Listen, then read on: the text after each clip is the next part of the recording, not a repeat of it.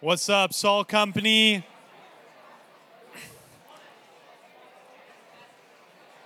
What's up, everyone?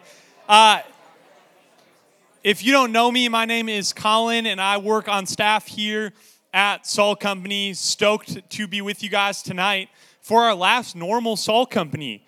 Uh, one of our seniors came up to me and uh, right before this and was like, "Hey, this is my last normal Salt Company," and I was really sad. So, seniors, we're gonna miss you guys uh, throughout the crowd. Uh, also, want you to know next week, really excited about next week, night of worship, excited to worship with you guys, but also want to throw in a quick uh, plug that we're actually changing worship night just a little bit from how we've done it previously. Um, and we are in the middle of worship night just going to give a really clear uh, explanation of what the gospel is and why we worship. And so, if you have friends that love music or uh, friends that you've been waiting to invite to something like Salt Company, next week, even though it's a night of worship, is still a great week to invite them. But for this week, we are going to be in Isaiah 6. So if you have a Bible, take it out. We've uh, we're, we're jumping to the beginning of Isaiah, and this story in Isaiah is going to give us a, a window into really how Isaiah's ministry started and why we have a book in the Bible named after him. And so, Isaiah 6. But I got a question for you as you turn there. My question is Have you ever changed your mind about something? I assume everyone has, uh, but, tr- but trying to get a, a little bit of a pulse for the room. How many of you have changed your major? Show of hands. How many of you have changed your major more than once? Show of hands. How many of you have changed your major more than twice? Okay. Yeah, a few people. All right, you change your mind, you know, figure, figuring it out. Uh, one of my friends, uh, he likes to play basketball, and uh, he, uh, some of you guys are probably like this too. He like walks out of his room, you know, and decides that the outfit he's wearing isn't great. You maybe you have a roommate like this, but he takes it to a new level. It's like you're playing pickup basketball with him at the park. It's like, hey, why are you 20 minutes late? It's like I was figuring out the perfect outfit to wear. It's like I'm assuming the best in him. It's like, oh, you're like going on a date, you know, date night after this. Like you're picking out your outfit, and it's like, no, I was choosing the right outfit to wear for basketball. It's like, huh, you're playing with a bunch of dudes. You're gonna get sweaty for an hour and a half. You're gonna go home, change, and shower. But I'm glad you have the right outfit, and you're 20 minutes late. Uh, change your mind. Uh, recently, uh, my Timberwolves fandom. I'm just like, should I change my mind? I don't know. You know, it's been it's a little bit of a rough stretch. I don't think I'm going to though. I love the Timberwolves. Uh, last story. Uh, one time when I changed my mind, I was in high school. And I was, you know, I was a little bit, I had a little pride in high school. So I was like, I'm going to start a Bible study uh, in order to reach people in the schools around me. I'm, you know, I'm a nice guy. I'm gonna, I'm gonna try to reach people with the gospel schools around me. So I recruited some friends, and I was like, those, those two friends were uh, the job of recruiting others to join our Bible study. And so it just like started off a little weird because my guy friend decided to DM all the most popular girls in the metro area. And what's wild about it is they all showed up. So it was like kind of odd though, because we started the Bible study, and I swear the opening question was like, How many Instagram followers do you have? It's just like an awkward way to start a Bible study. But we're high schoolers, so we're figuring it out, you know. And we're probably on our second Bible study, and it's like, we're like opening the Bible, but people are cuddling on the couch.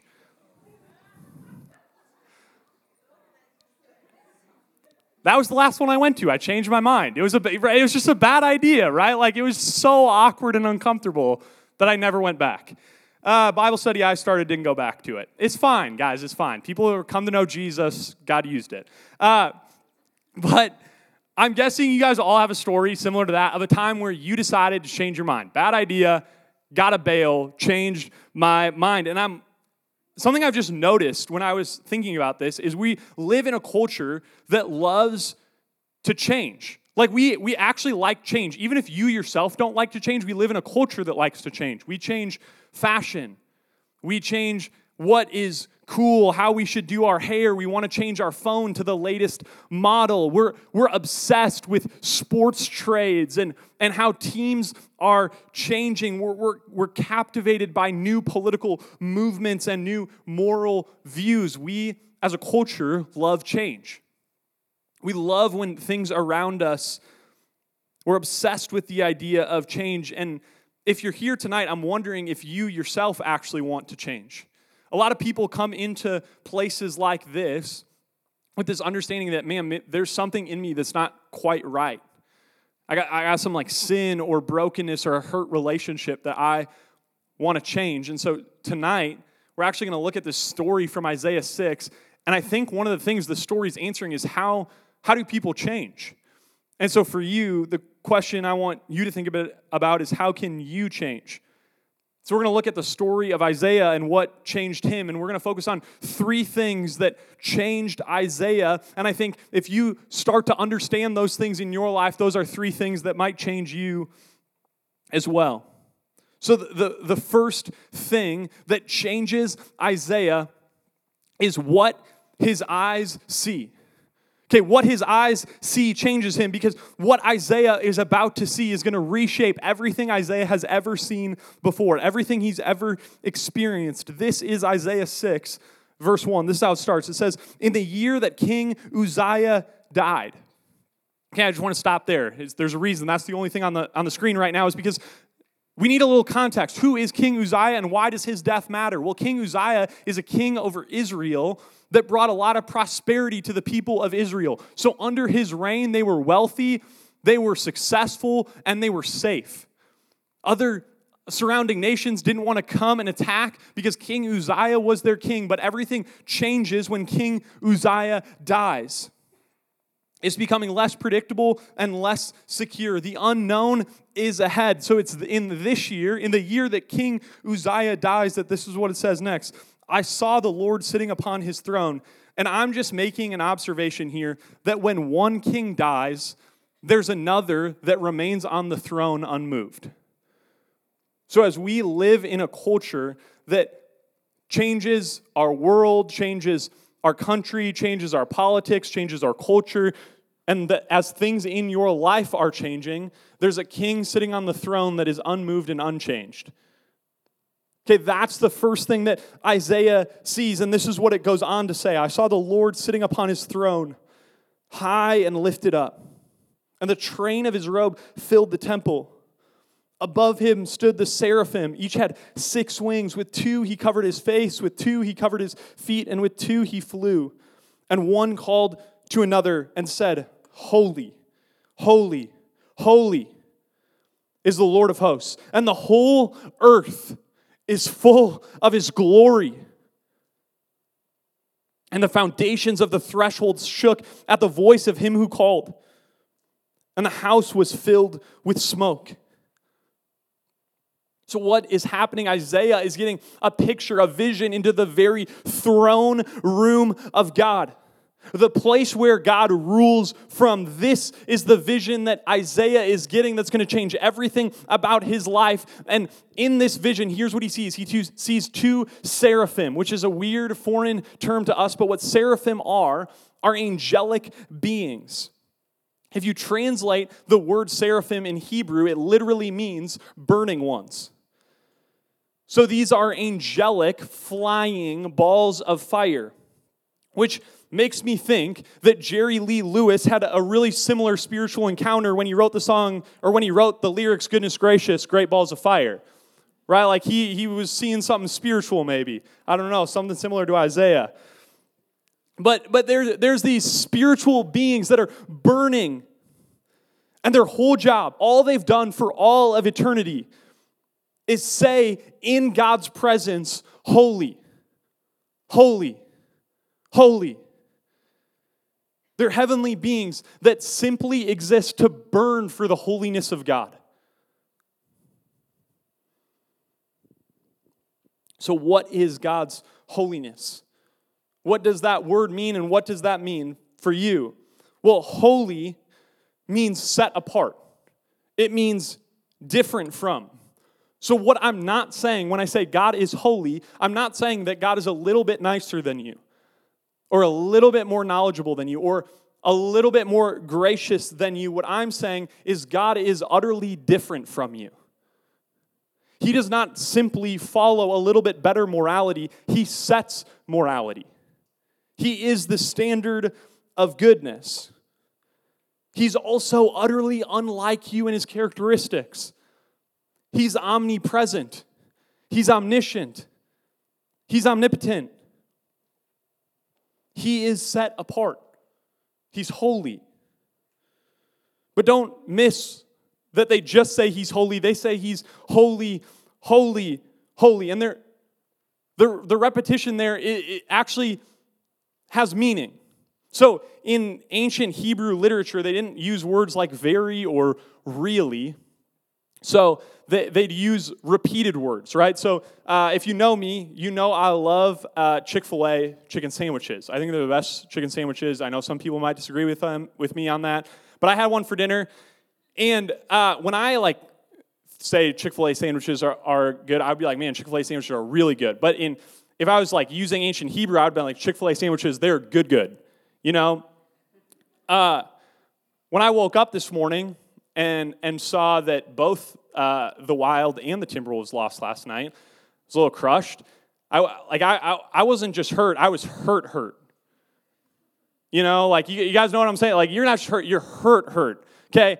Here's what the seraphim are saying they're not just saying he's holy, they're not just saying he's holy, holy. They're saying he's holy, holy, holy. He's holy, holier, holiest. It's the only time in Scripture where three characteristics are listed in a row. The only time that's done in Scripture is when it's describing the holiness of God. He's holy, holy, holy. So, my question is do you see the holiness of God like that?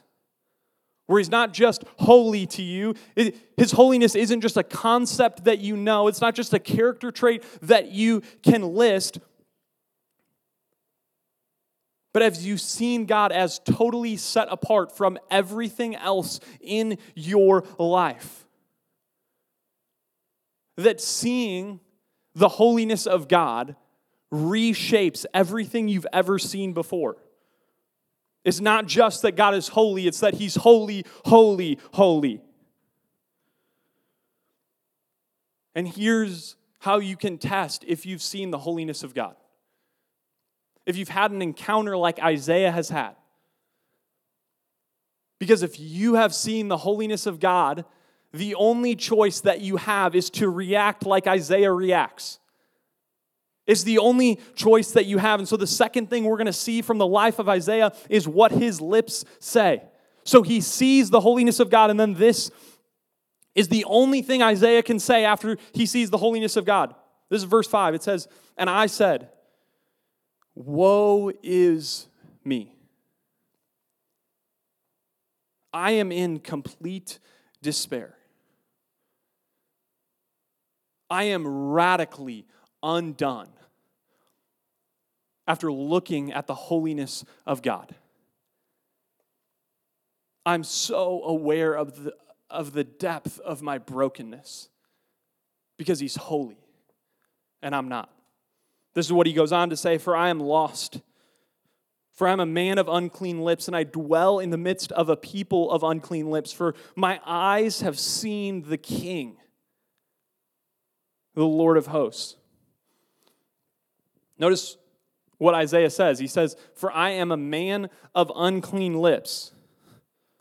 So, why is that significant? Because Isaiah's job was that of a prophet, which means his lips, the things that he said, were the most important and most influential thing about him. He was a professional speaker for a living. And he was so good at it, the things he said were written in a book that we're still reading 3,000 years later which means, no offense, Isaiah is really good at his job, probably better than you will ever be at anything you do.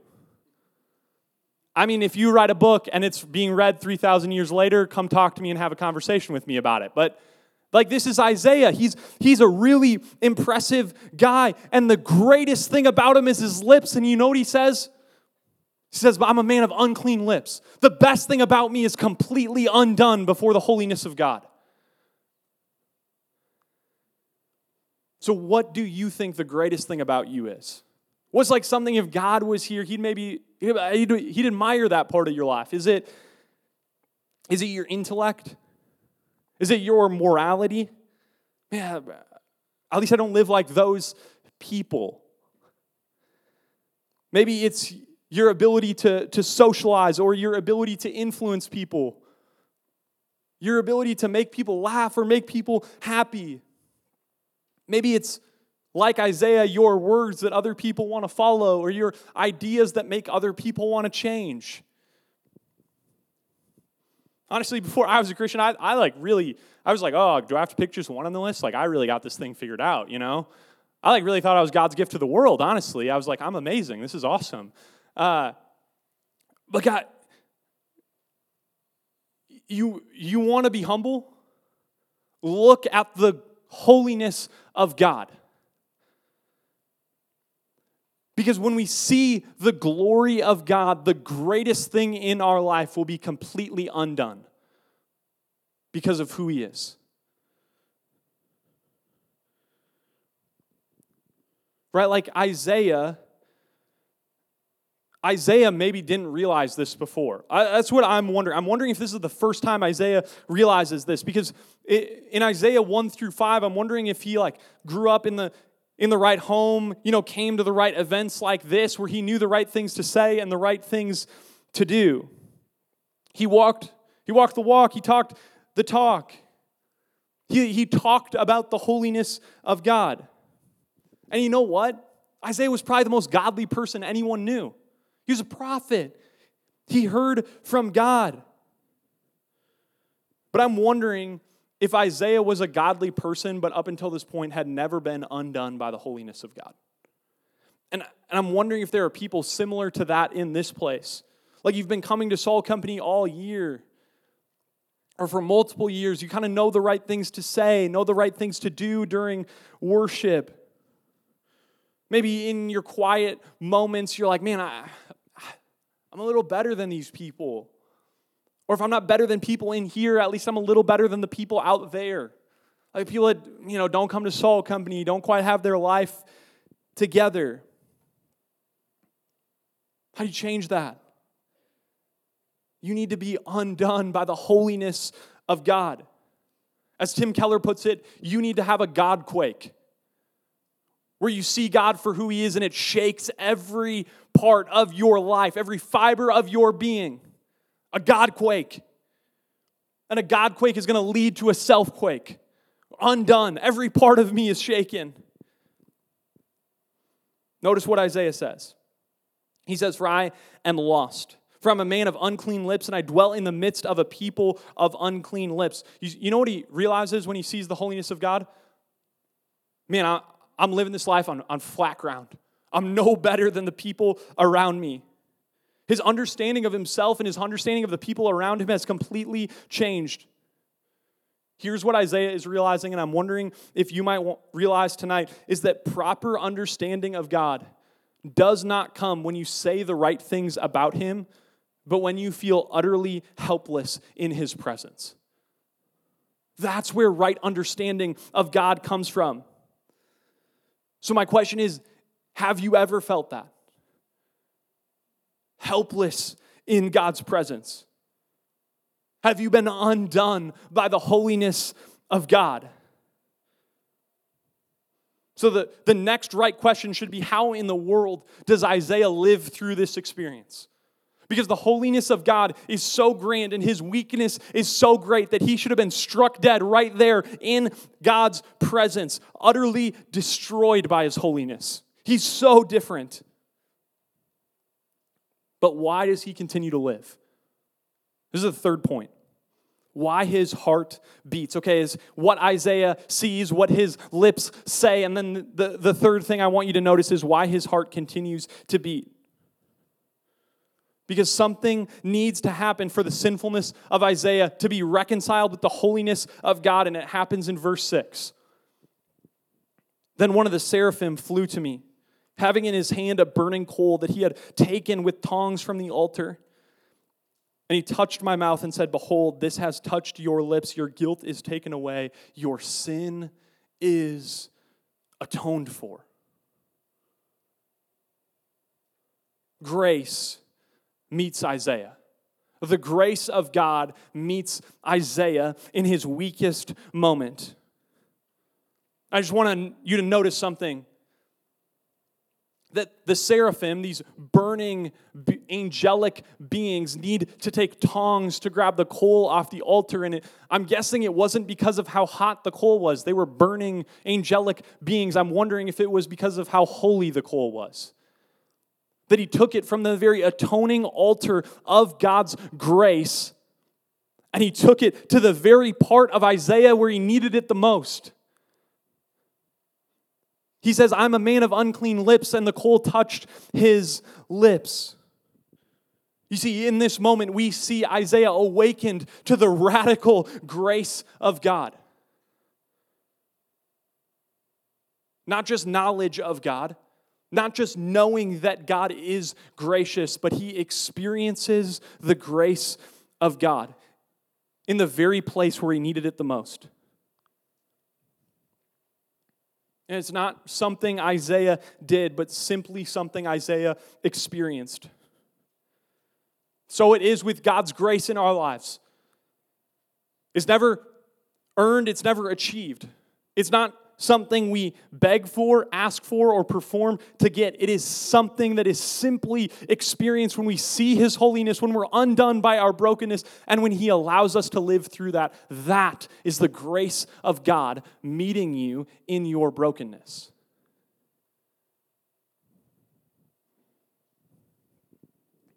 It's the burning, holy grace of God, cleansing his people. So, how does Isaiah change? He's changed by the awakening power of grace. And so, for you, have you been changed? Have you been awakened to the power and love of God's grace in your life? I just want to talk to some of you. Man, maybe you've been coming all year, and this is the last full message we're going to give all year. Maybe you've been coming for multiple years and you still feel like an outsider. You get like, you see the holiness of God and you know that you are broken. You talk about it, we talk about it, you feel it, you experience it in the depth of your being, but you're still like, why am I not like those other people? And here's what I want you to here's what I want you to see. I'm wondering if it's because you haven't experienced the coal, the burning coal of God's holy grace for you that you can come into this place with weak and broken parts of your life, the part of your life that you don't want anyone to know. You don't want God to dig and uproot. And what I want you to hear from tonight, what I want you to hear from Isaiah's story in Isaiah 6, and what I think God might be sharing with you is that even the deepest, most broken parts of you, God wants to meet with grace. He doesn't just want you to know it, He wants you to experience it. Freedom relationship with Him, that He doesn't hold that against you because of what Jesus has done for you. You want to know where your Isaiah 6 experience of God's grace is? Go back 2,000 years ago to a place called Calvary, where Jesus hung on a Roman cross in your place. That is your Isaiah 6 experience that proves that God's grace can reach even you in the darkest parts of your life. So don't leave this place without knowing what it's like to experience God's grace. And if you need help with that, find one of us on staff. And I think that's where we think the story ends. Like, we should wrap up the sermon here. We're good. Isaiah's good. But this is where Isaiah's story starts. Like, the rest of the book of Isaiah is written in light of what happens in Isaiah 6. This is how his life changes forever. Right? He, he leaves a changed person and he lives a changed life. So I actually want to go back to verse 3. What do the seraphim say in the presence of God? They say, Holy, holy, holy is the Lord of hosts, and the whole earth is full of his glory. Here's what I think the seraphim are saying is that the holiness of God was never meant to just be maintained in the throne room of God, but was meant to pour over from the throne room into the rest of creation that the rest of creation would feel the weight of the holiness of God, that the holiness of God would touch every part of the earth. The earth has always meant to be an extension of the throne room of God, and so this changes Isaiah. It changes where his feet go. Okay, so how does Isaiah live to change life? It changes where his feet go because this is what happens next. Verse 8. And I heard the voice of the Lord saying, Whom shall I send? And who will go for us?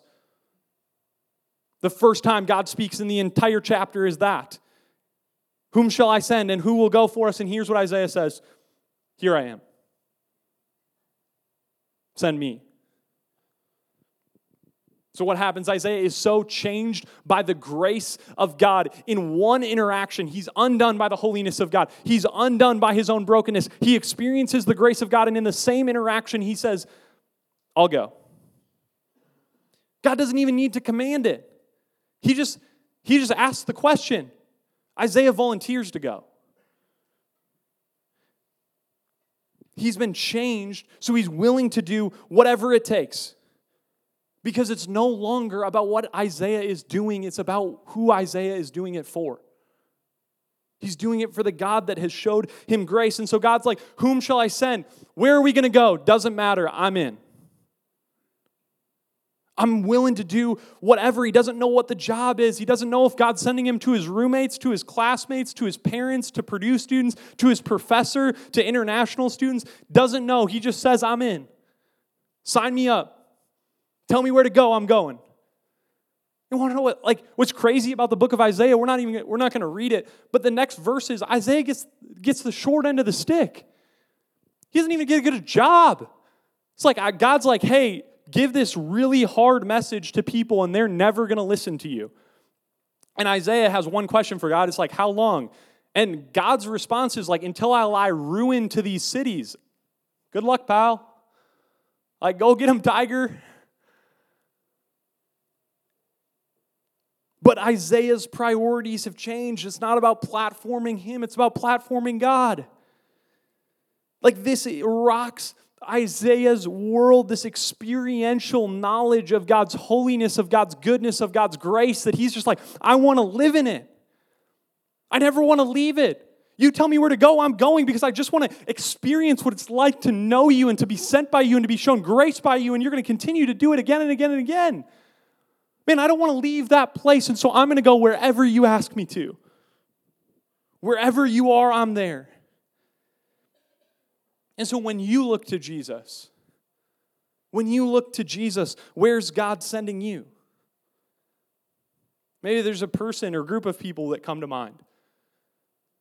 Maybe it's a place. Maybe it's high school friends, roommates, your family, your classmates. And I'm with you, God. Like the task can be scary. It's going to be an awkward conversation, maybe with an awkward person.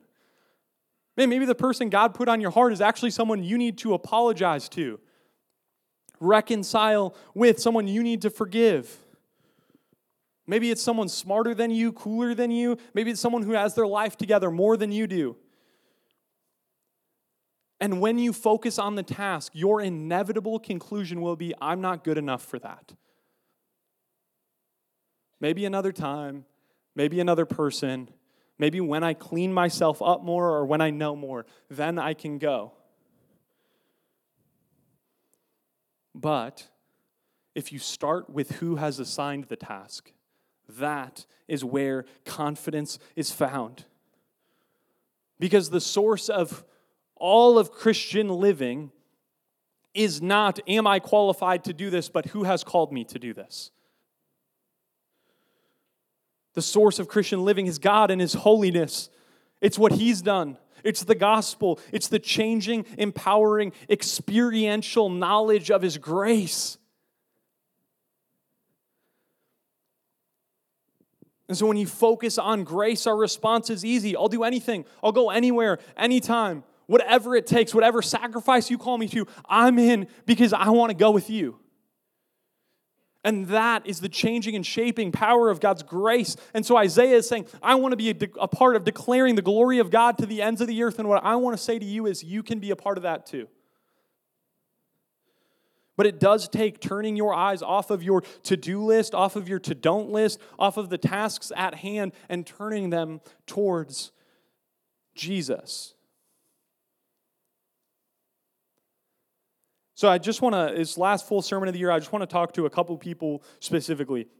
First, I want to talk to you if you're, uh, man, if you're like worried about summer. Maybe you came in here and you saw a lot of growth in what Jesus has done in your life over this school year, and you're a little bit nervous to go home this summer. You're nervous to share with your friends. You're nervous you're not good enough. You're nervous you're not going to experience the grace of God. But what I want you to notice from the story of Isaiah 6 is that none of his change and none of his experience was dependent on a person other than God. It was not dependent on a ministry. It was not dependent on a place that cannot be accessed where you're from.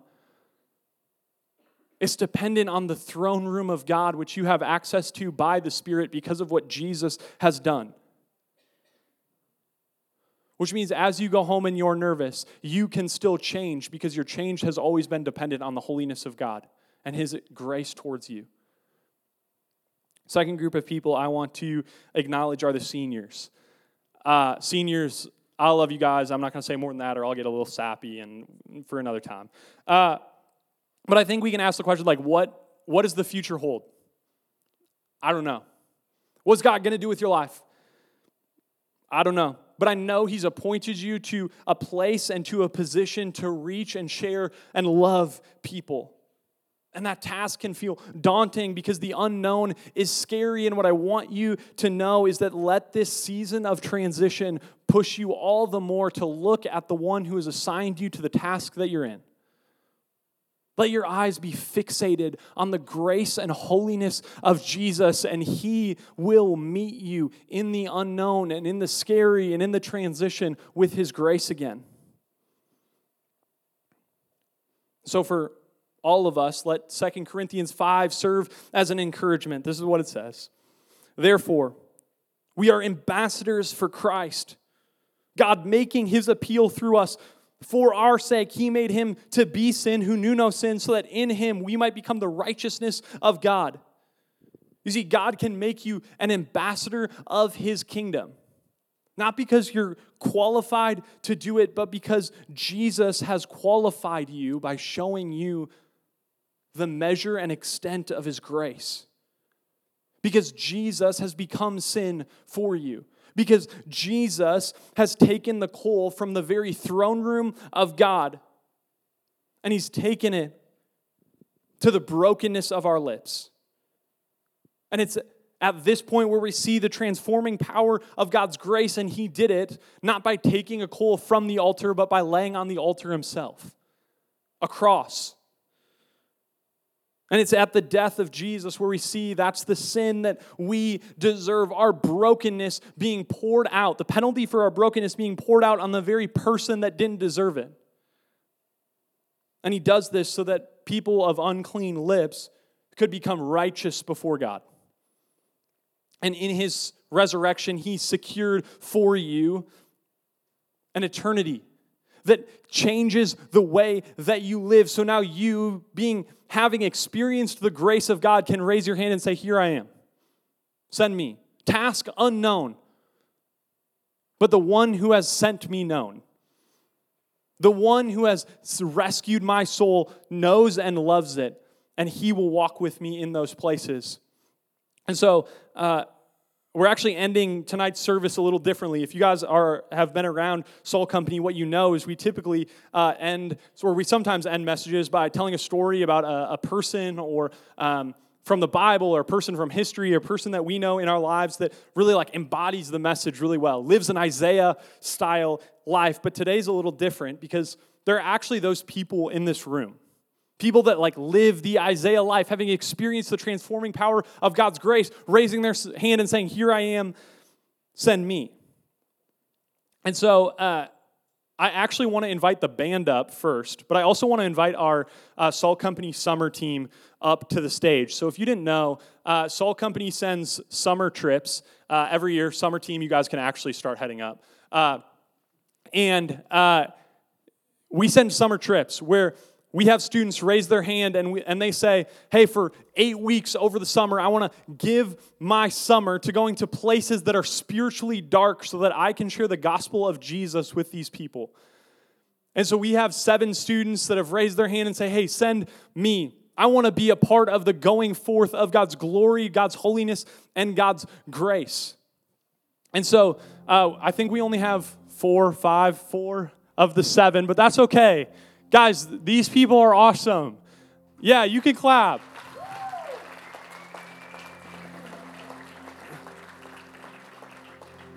Guys, these people are examples for you of an Isaiah 6 story. Because, man, I love you guys, no offense. You got, like, they don't have their lives perfectly together, they don't know everything there is to know. But they've seen the holiness of God, they've been undone by it and they've experienced His grace that so captivated them that they say, Man, I, I need to bring this grace wherever God has called me to. So they're going to spend eight weeks in a place that they don't know, with people that they don't know, culture that they don't know, a language that they don't know, food that they don't know. So their only goal, meeting students that don't know Jesus, like you ask them who Jesus is, they have no answer. And they can introduce them to the one that has shown them grace and will show that the person grace too. And so I want to talk to you guys really quickly. So proud of you. Honored to, to know you and to watch you be sent to, yeah, a place you guys don't know yet, but a place I'm sure you will love. And a place where you will be an ambassador for Christ.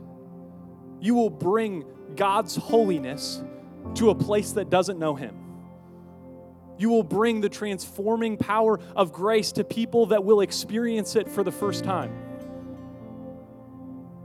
That is a worthy calling.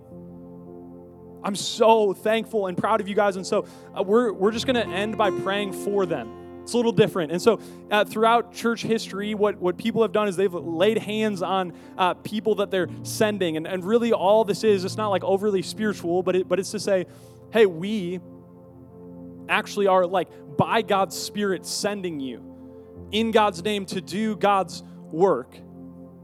And so if you want no no pressure, but you guys can just like extend a hand, say like, "Hey, we're we're with you, we're for you, we're sending you, we love you." And I've invited some people who have uh, gone on overseas trips before to, to just pray for them. And so would you guys pray uh, with us as we pray for this team? Heavenly Father, we just come before you right now and we thank you and we praise you for, yeah, raising up more laborers for your harvest, Lord. Um, I thank you that this team has seen and has been undone by the holiness of God so much so that they are here today saying, Here I am, send me. Um, and so, yeah, Lord, I just pray that you would bless them as they, they go to um, a new country and, and share the good news Father, pray for these people that as they're in a place that they don't know, that they're comforted by the God that they do know. The same God there as you are here. And just as they have experienced your grace here and have witnessed your beauty here, God, I just pray that as they're overseas, they would continue to be captivated by you, Jesus. They'd continue to be captivated by your grace your invitation to a beautiful life of relationship with you? And would that be the thing that helps them love the good moments, celebrate the moments where they see you move? And would that be the thing that moves them in faith during the hard moments too? Would they see you? Would they love you um, and be changed by you over the summer? Lord, I just pray for the people that they're going to meet when they're overseas. I um, pray for the friendships that they're going to form. And Lord, I just pray that you would soften hearts of those who will hear I pray that this summer they would have an opportunity to be undone by your holiness and to maybe for the first time hear the gospel and to recognize that you are real and that you are worthy of their lives. And God, I just pray that you would start working in them now and continue working in them well after the team has left. And I just thank you for each of them. And um, Lord, we don't know their names or their faces yet, but you do. And so we just thank you that you've given this summer team an opportunity to go and to um, form relationships with them and share who you are with them.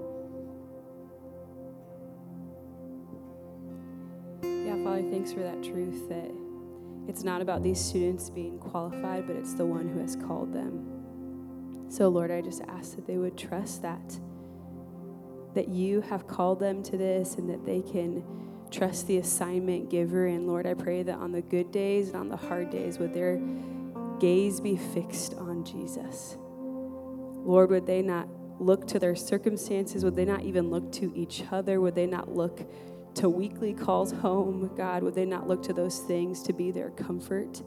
But Lord, I pray 2 Corinthians 1 over them that they would look to the God of all comfort, the one who has provided all of their needs to this day and will forevermore. And so, God, thank you for these students. Thanks for the people that you're making them to be, the godly men and women. We trust that you who started a good work in them will bring it to completion. We love you, Lord. We trust you and pray these things in the name of Jesus. Amen.